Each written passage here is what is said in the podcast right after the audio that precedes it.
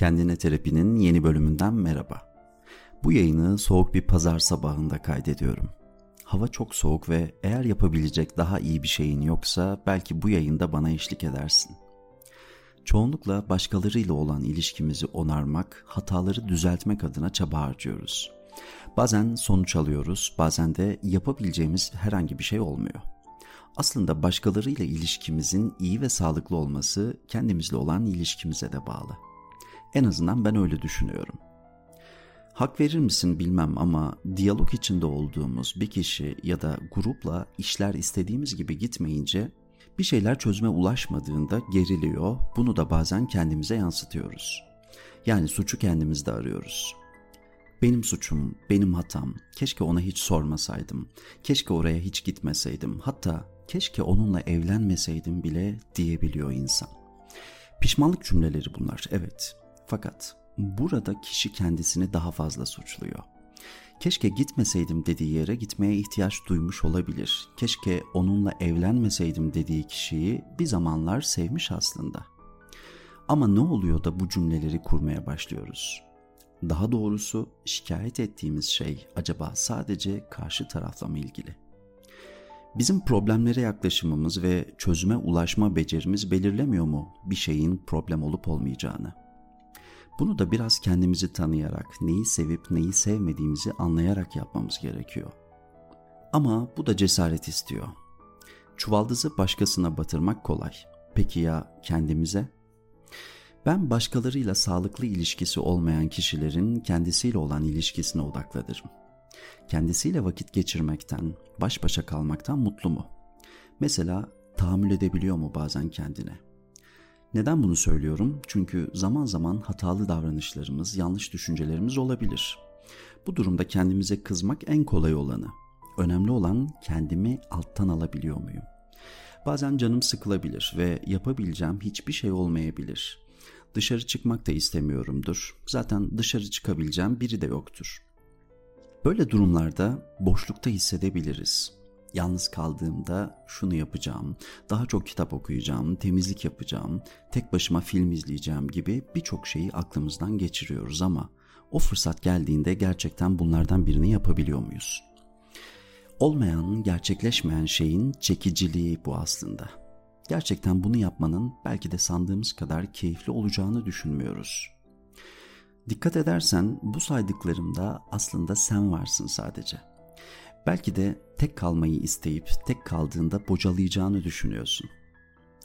Bu ilişkilerimiz için de geçerli. Hem sosyal hem de romantik ilişkiler. Kendimize ya da yalnızlığa katlanamadığımız için belki de çok da keyif vermeyen bir grubun içinde kalmaya devam ediyoruz. Bir yanımız huzursuz ama bir yanımız da güvende. Çünkü evde tek takılmak ya da dışarıda tek başımıza yemek yemek, kahve içmek bir yoksunluk ifadesiymiş gibi. Bu yüzden kaçıyoruz belki de. Bu ikili romantik ilişkiler için de geçerli aslında. Birçok insan tanıyorum, yalnız kalmamak için ilişkiyi sürdürüyor. Çünkü tek kalmayı yalnızlığa mahkum olmak gibi görüyor. Bu yapıda insanlar ilişkileri bir güvenli liman olarak görüyor. Mutlu değillerse bile bitirmekte zorlanıyorlar. Hatta daha da kötüsünü söyleyeceğim. Bir başkasıyla ilişkiyi garantilemeden diğer ilişkiyi bırakamıyorlar. Yani ne olursa olsun yalnız kalmamalıyım düşüncesi. Bu düşüncenin tercümesi şu aslında. Ben yalnız kalmaya, daha doğrusu kendime tahammül edemiyorum. İşte acı olan da budur. Bunu itiraf edebilmekse cesaret isteyen bir şeydir. Neden ilişkileri ya da bir grubun içinde olmayı daha güvenli buluyoruz? Tamam, bir ilişki sana güven verir fakat güven veriyor diye istemediğin bir ilişkiye kendini mecbur hissetmemelisin. Beni uzun zamandır dinliyorsan ilk bölümü de hatırlıyorsundur belki. İlk bölümüm kendin olmakla ilgiliydi. Aslında orada da söylemiştim. Kendimiz olabilmenin ön koşuludur kendimizle kalabilmek. Bu arada şunu da eklemeliyim kendini artık sevmeye, kabul etmeye, kendinle baş başa kalmaya başladığında şimdikinden farklı bir insan olmak zorunda değilsin. Yani değişmek zorunda değilsin. Kendin için başka bir imge oluşturmaya çalışma. Çünkü bunun üst ve daha olgun bir kimlik geliştirmeyle herhangi bir ilgisi yok. İdealize etmek değil kastettiğim. Çünkü sen yine üzülebilir, yine kırılabilirsin. Yine birçok konuda kendini suçlayabilirsin. Ama bu defa başka yerden bakarsın. Yine aynı kişilik ve karakterle sadece gözlükleri değiştirerek. Yani kendini değiştirerek değil. En iyi ilişkin kendinle olmalıdır. Sevmeyi, şefkat göstermeyi öğrenmelisin mesela. Olur öyle ifadesi sana daha tanıdık gelmeli. Çünkü bunu demez ve her konuda kendini suçlamaya devam edersen dışarıya karşı da böyle bir imaj yaratırsın.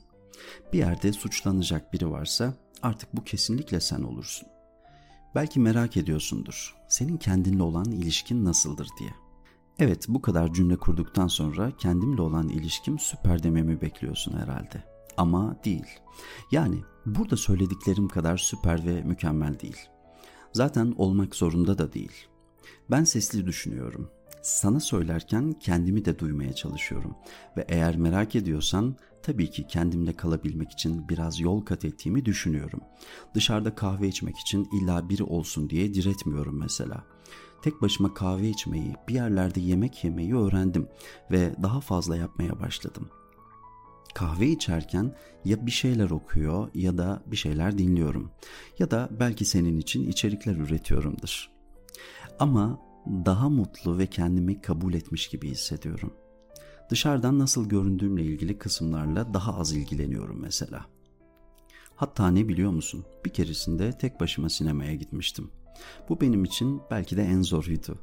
Yapmadıysan bence kesinlikle denemelisin. Bu da zihnimizde kodladığımız bir şey aslında. Sinemaya birileriyle gitmek. Halbuki değil. Çok da keyif aldım. Tüm bunları neden söylüyorum? Benim tek başıma kendimle vakit geçirmem ve bundan keyif duymaya başlamam benim kendimle olan ilişkimi başlatıyor, geliştiriyor ve bu ilişkiyi toksik olmaktan çıkartıyor. Kendime sebepsiz yere daha az kızmaya başlıyorum mesela. Pişmanlık hissettiğim şeyleri daha çok anlamaya başlıyorum. Yalnız kalmanın yalnız hissetmekle aynı şeyler olmadığını görüyorum. Evet, toparlama vakti.